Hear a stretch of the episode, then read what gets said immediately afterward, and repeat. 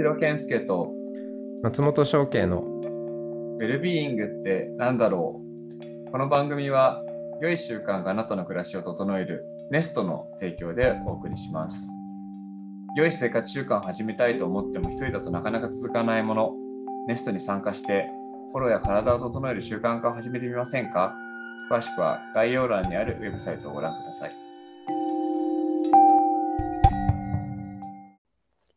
さて、えー、と月に1回は、まあ、僕と翔慶さんだけじゃなくてゲストをお呼びしてやるという会が始まりました、翔慶さん。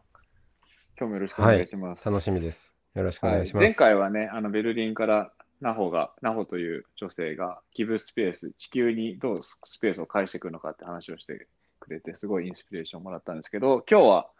えー、もともとはコスタリカにずっといて、今京都に在住しているココさんをゲストでお招きしました。ココさんよろしくお願いします。はい、こんにちは。お願いします。あれ、コスタリカで会ってるよね？こんにちは。え、コスタリカで誰と会ってんの？コスタリカで会ってるよね、ココさんいたの。あ、そうそうそうそうよ。私はコスタリカ。コスタリカ住んだよね。そうだよね。はい、なんか、まあ、なんかグアテマラだっけ、コスタリカだっけ？みたいな。ちょっと、コスタリカだね。はい。はいはい。うん、あじゃあ、じゃあ、じゃあ、まあなんか、ちょっと、ココさんは、まあ、お呼びした理由とかは多分喋れば、あ喋りながら分かってくると思うんで、じゃあ、ちょっと簡単にまずは、うん。なんだろう、チェックインとして自己紹介をしてもらってもいいですか、はい。あ、早速そうなんですね。うん、えー、大丈夫？ええええいえいえいえいえ。ね あの、こんないいいい場所にというか、もう今日はとにかくケンちゃんと翔慶さんとほとんど初めてのね、翔慶さんなんですけれども、はい。えー、あの、お会いできるというかお話できるの楽しみに来ました。あの、ネストの活動もすごく面白いなって、すごくこう、うん、心強い、やっぱり生活のリズムを整えていくウェルビーイングっていうのは本当にもう、まさにまさにこれだけもうスピーディーにいろんな情報もやってくる中で自分をどうやって整えて生きていくかっていうことにはもう欠かせないテーマなので、そして私がやっていることも本当なんか活動としてやってるのって何やってんただ生きてるだけっていう感じなんですけども、うん、それをまあ私にはこれが役立ったよっていうものをあの、うん、まあ、オンラインの講座だったりとか、えー、リトリートみたいな感じでシェアさせてもらってるっていうことをしてます。まあ、具体的な瞑想とか、えー、まあ、マインドフルネスの、まあ、生きる知恵だったり、呼吸の良さだったり、NVC、非暴力コミュニケーションというコミュニケーションメソッド、これも話す瞑想、聞く瞑想だと思ってるんですけども、うん、そのやったり、それから最近は結構セクシャリティ、セックスっていうのも、ウェルブイングにはとっても大事だよねっていう、なかなかみんな語りたがらないけれども、とっても命に直結している大事なテーマをあれやこれやとやってます。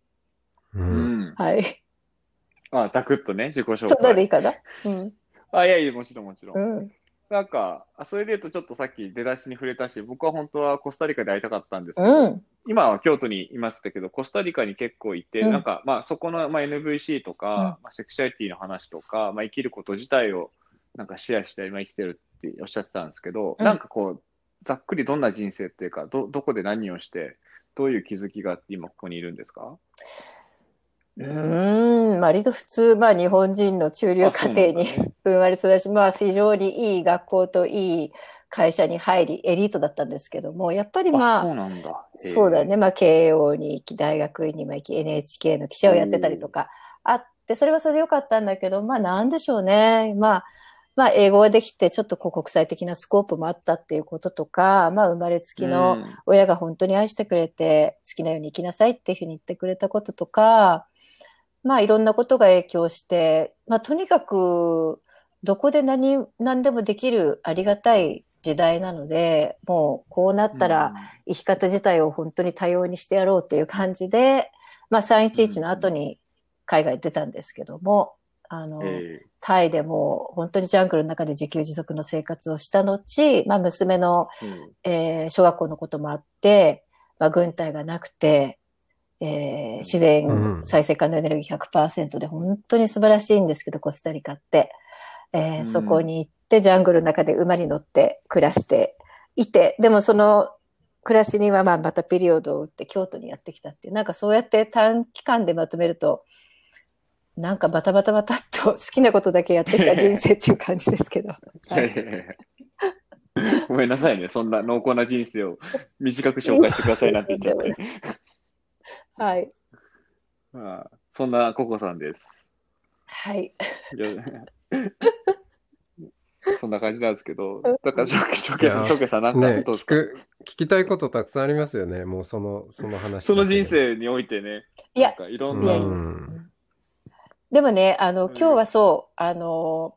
本当に、えーこの機会でね、私の方がもうぜひ聞きたいと思って、うんえーもうやってきたんですけども、そのおセックスの話っていうのが本当に、こう、まあ、誰もがみんなセックスで生まれてきたわけだし、まあ、人工授精とかに、でなければね。で、お母さんのお腹の中から生まれてきたのに、ものすごくこう、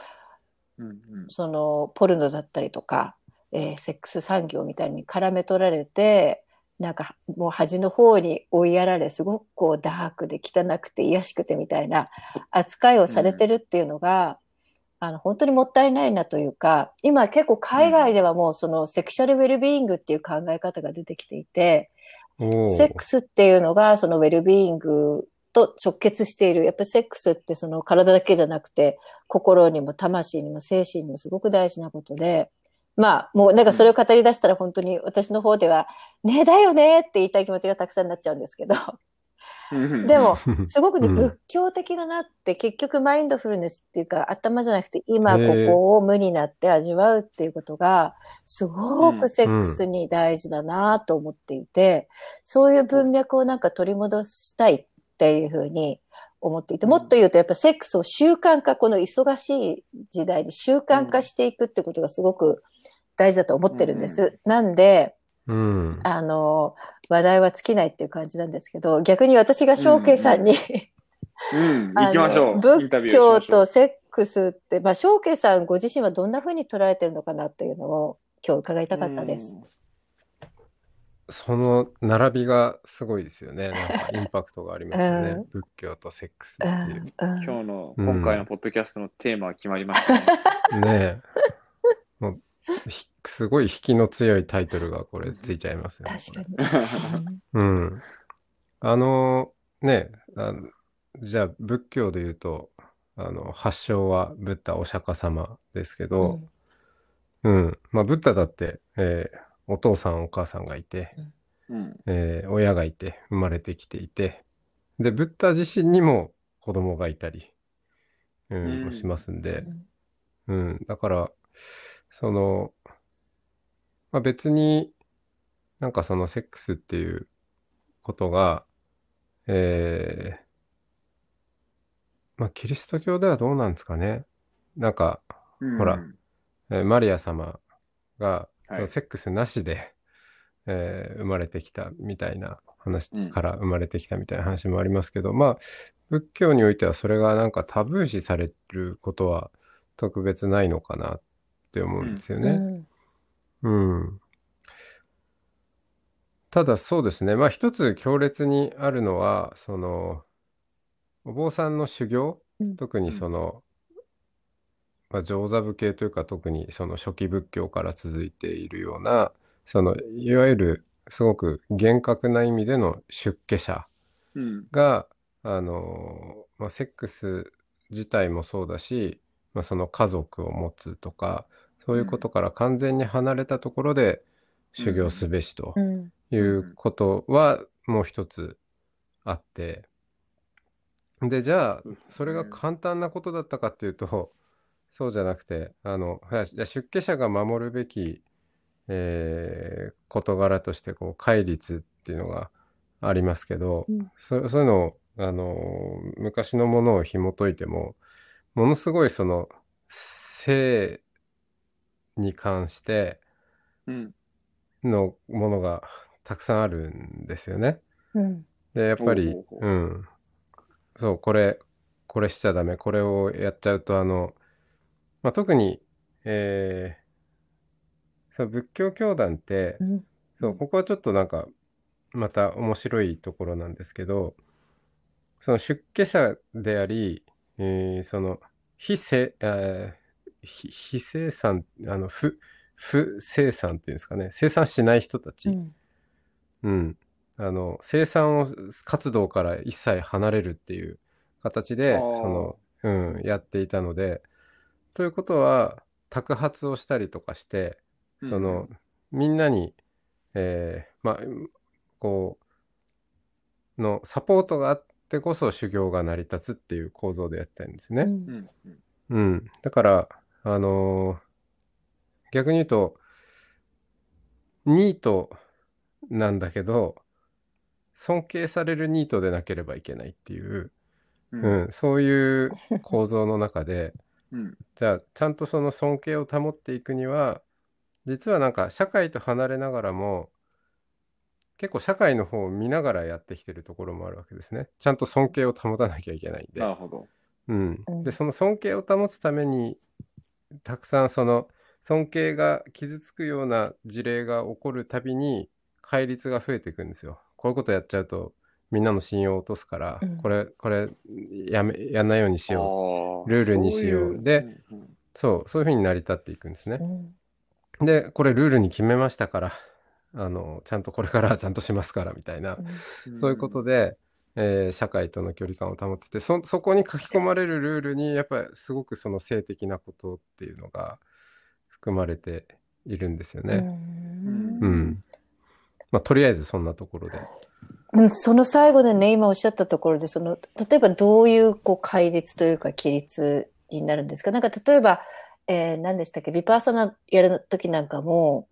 あの、はい。性的な行為をしないことって、その誤戒律だったかな？なんかこう書いてあって、はい、ありましたね。うん、それっていうのは、まあ、あの、その不定の行為はしない。つまり、まあ、浮気とか不倫とか、そういったことは、まあ、論倫理的ではないから。まあ、それはわかるんですけども、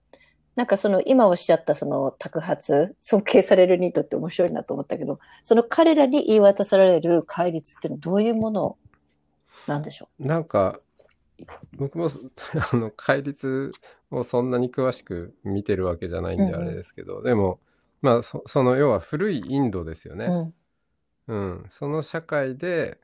これをやっちゃうとっていうことが、まあ、どんなことな結構なんだろう。その自慰行為うん。のうん。こう、うんこととか、あと、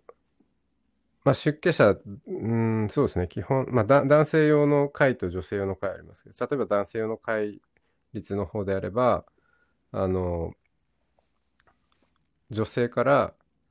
えー布をうん送られた布で今朝をなんか作っ作ってはいけないだったかな。なんかまあ例えばそういう別にそれ直接性的なわけじゃないんだけど、うん。うん。異性の香りがする何か。そうそうそうそう。そうそうそうそう。そう。異性の香りがする何かを禁じてたりあとはもうちょっとなんかアクロバティックななんかけんあのこう家畜としてはいけませんよとか。まあ多分その禁欲生活をしてると、うん。うん、いろいろしちゃうんですよね。うん。だから読んでると、いや、これ結構激しいこと書いてんなみたいな、あ、こんなことやったやついるんだなってみたいなことが結構、なるほど。やったや逆にねつがいるから書いてあるわけで。信頼を失ったんでしょうね。そうそうそう。なるほど。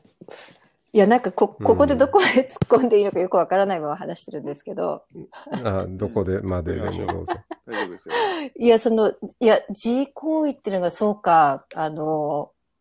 それが、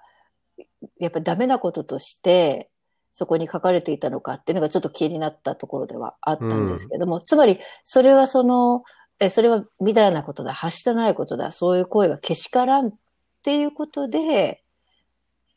禁止されているのか、それともその、例えば道教なんかだとものすごくこう、性的エネルギーって言ったらもう本当に生命エネルギーであるから、創造のクリエーションのエネルギーであるから、それ自体は悪くないと。でも本当にそれはものすごいパワーがあって、時としてその皇帝なんかでも、あの、全く、えーなんか理不尽な行動に出てしまいかねないので、まあ、位の高い人であればあるほど、そのセックスカウンセラーのみたいな人がついていて、ちゃんとそのエネルギーをどうやって回すかとか、手なずけるかみたいなことを、まあ、諭してたみたいな話も聞いたことがあって、そういう意味で、ものすごい超そのエネルギーにリスペクトがあるからこそ、まあ、はいはい。あの、食欲とかもそうですよね。まあ、やっぱそう、欲、欲は良くないと。うんまあ、グルメはめちゃくちゃ美味しいかもしれないけども、でもやっぱりお寺では質素なものをしましょうっていうのと同じような意味合いなのか、どっちかなのかなっていうのがちょっと気になったところでした。そそうですね。なんか今、あえてその成り立ちから話したんですけど、うん。なので、その、結構し社会的なっていうところでの、うんその、慎みが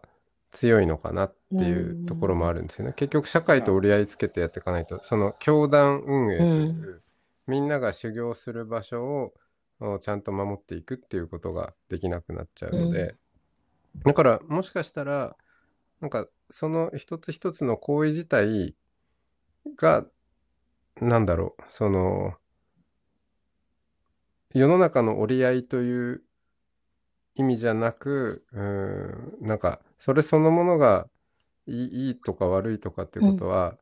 あんまり関係ないようなこともそこに書かれてるんじゃないかなっていう気もするわけですよ。ううんん。だから、あの、まあ一人で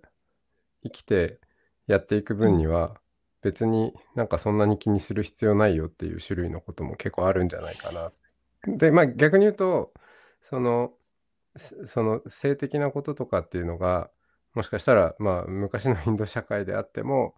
やっぱり、まあ人々の関心事であり、えーそしてなんか、その、まあ良くも悪くも、なんかそこにいろんな引っかかりとかを、まあ社会の側が持っちゃう種類のことであるっていうのが、まあ昔からそうだったのかもしれませんよね。ううんうん。うん。うん。だからそ、そのパワー自体は必ずしも多分否定されていないと思うし、あの、ほら、仏教にもいろんな流派があるので、うん。逆にそ、そっちの、その、男女が交わる、こと自体を、その悟りへの道の実践としてやっていくような宗派も、まあ、それを異端と呼ばれることもありますけど、でも、存在してますよ。はい。特に、まあ、密教系とかはそれが強いとう思いますね。うん。だ本当の意味でのその、まあ、ブッダないしはその密教でもいいですけど悟りに対して本当に忠実にそこを突き詰めるっていう時の性の扱い方っていう話とどっちかっていうとこう教団としてとか社会の中で生かされる生きていくっていう社会的な組織としてのなんか性の扱い方の多分2つが多分あってで結構今残ってる宗教的には社会的な方を向いて性に対してこういう態度でいこうっていう方が基本的ななんていうか側面を占めてるって話のように聞こえましたね。そうですね。だからあんまりその、確かに。本当の意味での悟りの道と性みたいなことについて哲学をし続けていた歴史ではないというか、うん。あの、やっぱほら、どんなものでも、よく形骸化とかっていう言葉がありますけど、特に歴史の長いものであればあるほど、そういうこう枠だけが残っちゃうみたいな。うんうん、うん。って言った時に、まあ、どっちの側面が残るかっていうと、多分そっちの対社会の方が強いかもしれないですよね。面白いのは、うん今の社会の中で、結局仏教がそういう感じを出してるから社会も、あ、やっぱりその性、性をこう、そういうふうに公に扱うのはやっぱ不死だらなんだって逆にこうインスピレーションを受ける存在にもなってますよね。うん。ね。どっちがどっちなんだろうね。まあ、写し鏡のような存在。いや、だココさんのそもそも質問自体が多分そうじゃない？どっちかっていうと。こう仏教がある種のガイドラインを作ったみたいな感覚もあるみたいなところからの質問だったと思うし。そうだね。まあ、それからもう一歩突っ込んだときに、私の中ではものすごい、こう、信憑性が高い、あの、同じ、うんうん。こう、私の中では同じ部類みたいなものが、共通性がすごくあるし、仏教のその、今言った悟りだったりとか、その呼吸だったりとかあ、今ここにいるっていうようなことが、ものすごくこう、突き詰めていくと、セックスを深めていくことでもあるし、まあ、セックスが瞑想だっていうふうに感じるときも多々あるので、なんかもったいないなっていうか、なんかももうちょっとなんでそこのこう、つながりというのが、にフォーカスしたり、クローズアップしたり、それがその不自然なものじゃないものとして、えー本当に命の根源に関わるものとして取り上げられていない、いかないのかなっていう、ちょっと物足りなさでもあるかもしれないですね。うんうんうん。そうですね。うん。いや、その辺ね、あの、面白いなって思うのは、多分、うーん、いろんな理由があると思うんだけど、そこら辺を結構突っ込んでやろうとしているのは、二層さんの方が強いかもしれないですね。二層さん。あの、じょ二層さん、女性僧侶。ああ、なるほど。へえ。うん。うんと、ええなんかその、そう、悟、悟りというか仏道と性愛うん。みたいなテーマでの本とかも、どっちかというと女性僧侶の方が書かれてたりもするし、うん。結構その辺のテーマを積極的に取り扱って外に僧侶という立場を持って発信していこうってするのは、うん、今多分女性がリードしてるような感じがしますね。あうん。ーいやー、面白いですね。ぜひなんか個人的にまた、その、なんかどんな方とか、ね、教えていただけたら嬉しいです。うんそうですねなんか、まあ、えそれは日本だ、日本でこう見見聞きする限りだとそんな気がするんですけど、うん、うんそうですね。その性をモチーフにしてたりする。例えば、ブータンに行ったんですけど、うん。ものすごい、なんか、家々に弾痕の絵が、すごいドーンって描かれてるへ感じで。え。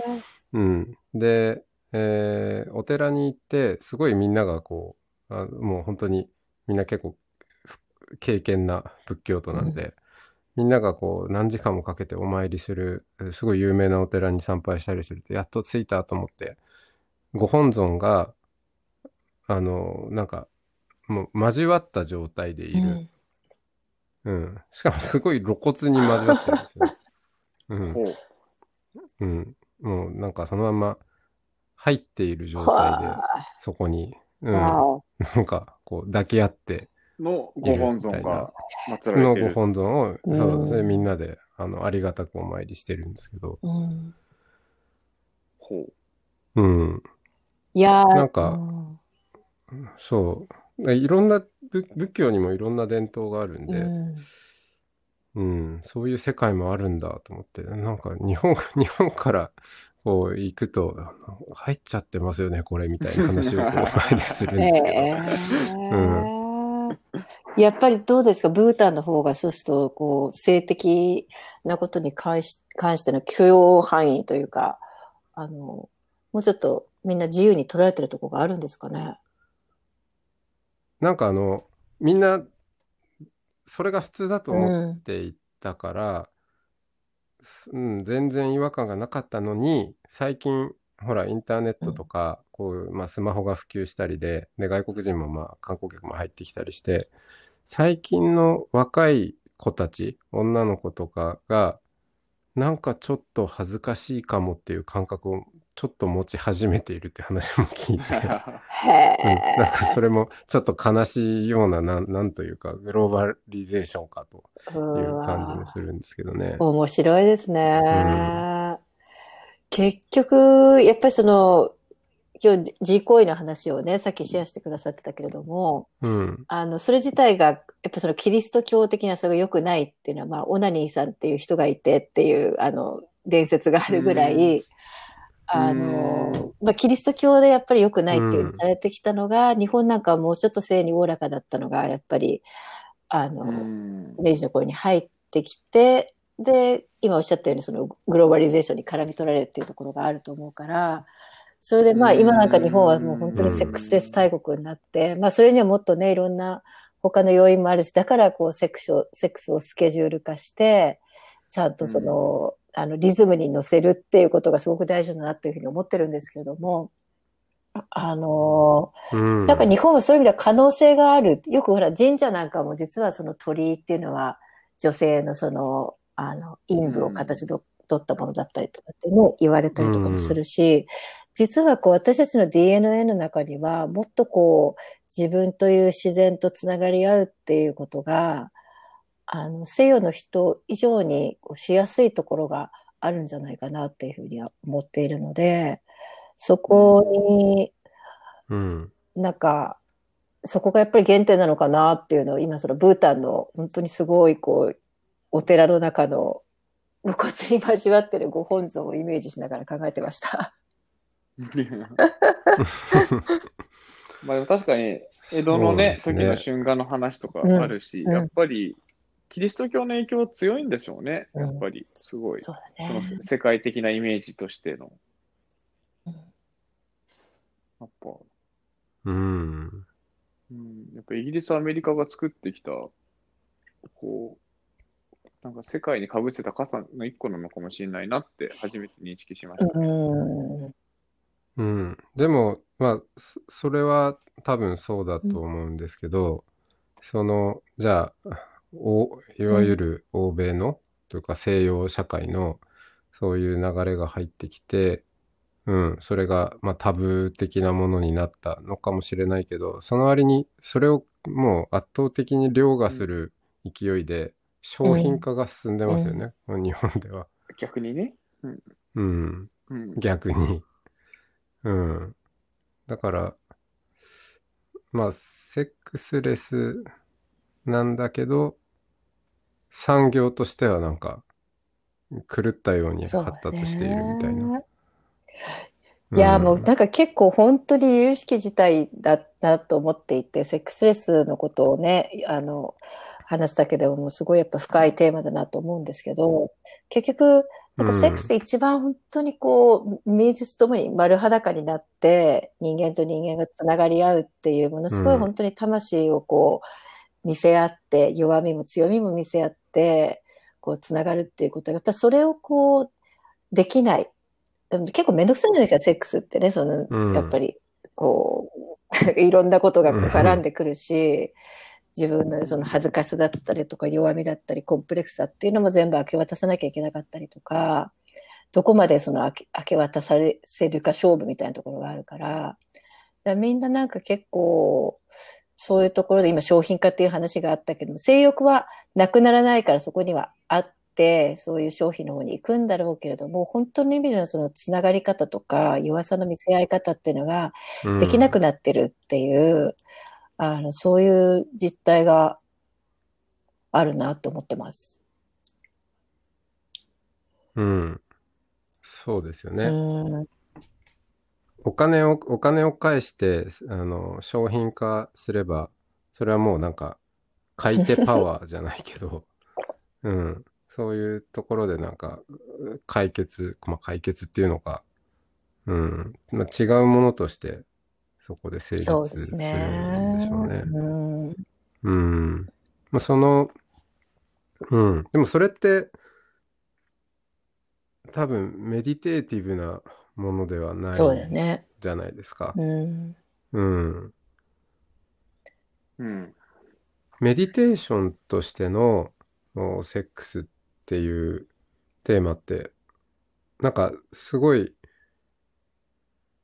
そうだよなって思うんですけど、なんかなかなかそれがこんだけマインドフルネスとかうん。言ってる割に、うん、そこがあんまりこう開いてこないのか、実はね開いてきてて僕が知らないだけなのか、どんな感じいやーもうそこは、はもうあれですね。あの、ケンちゃん承継、ここ、でか、ここで今日今話し合ってることが、この幕開けっていう感じが私はして。うんいや、でも本当にね、その、瞑想もやっぱりこう、スケジューリングしてっていうのかな。この間、ケンちゃんが京都来た時にその話ですごい盛り上がったんだけど、やっぱりこう、もちろん、ちゃんとそれがリズムに入っていけば、あ、もう瞑想いつでも何時でもやりたいっていうふうになるかもしれないけれども、その効果が分かってるから、簡単にもなってくるし、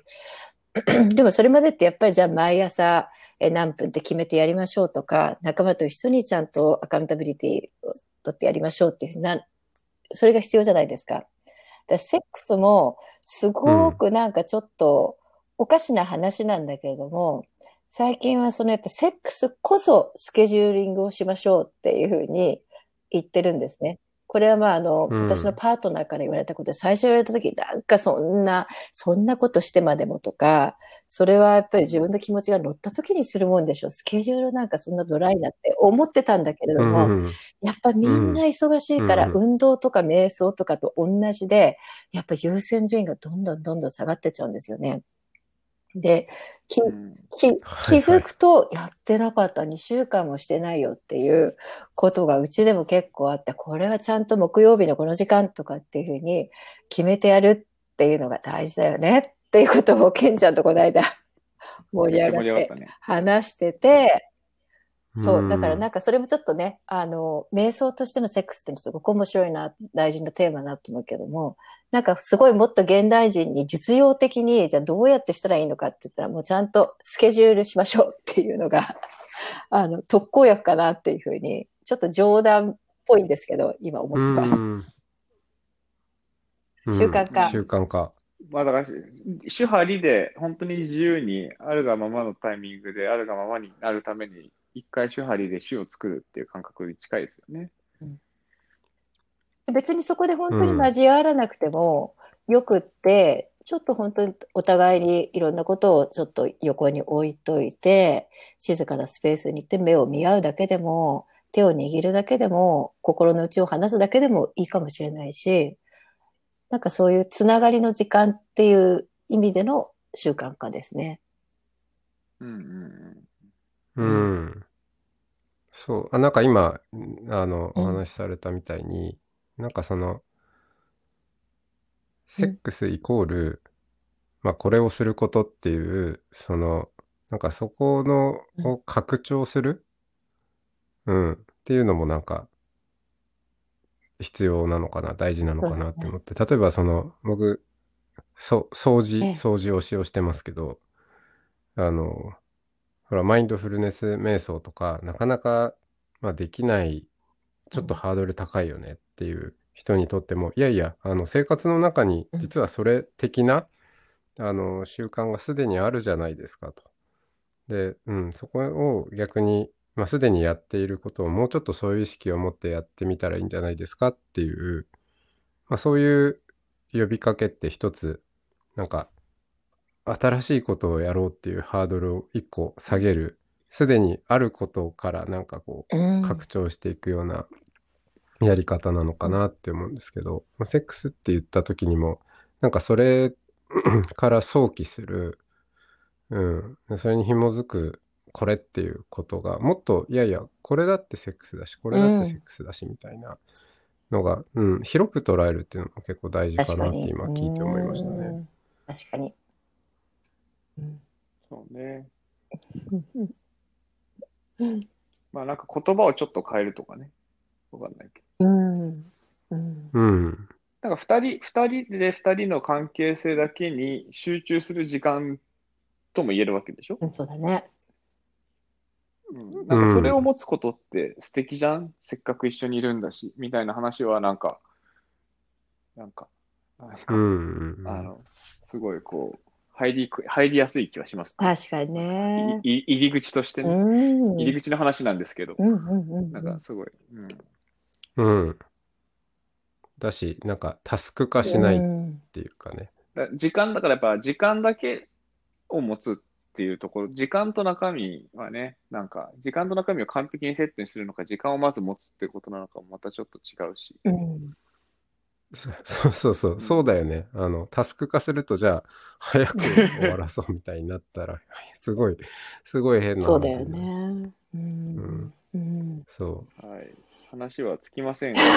一旦そんな感じかなと思いつつ、どう、どうでした？ココさん、なんかまあ、ちょ結構あの、いあの、多分ココさんがもともと NVC とかしてたり、うん人、人のなんか話を聞いたりとか、人のなんか魅力を引き出すのがすごい、なんか好きだし得意な人だったのもあって、うん結構、翔慶さんの面白い、今まで聞いたことない話も聞けて面白かったんですけど、うんちょっと最後にココさん、一言感想でも、なんか、ありがとうございます。うん、ありがとうございました。うん。いやー、本当に、あの、すごく大事なテーマをこうやって、えーお二人と話せていい時間だったし、あの、翔慶さん京都だっていうことで、ちょっと会いに行くので、ぜひ私もインタビューさせてください。うん、あの、ね、はい一緒に大事な話だと思うし、えー共鳴していただけたらと思ってます。ありがとうございました。はーい。はい、楽しみにしてます。はい。じゃあ、今日は、えー今月のゲストはココさんでした。ありがとうございまありがとした。う。またねー。はい。ありがとうございました。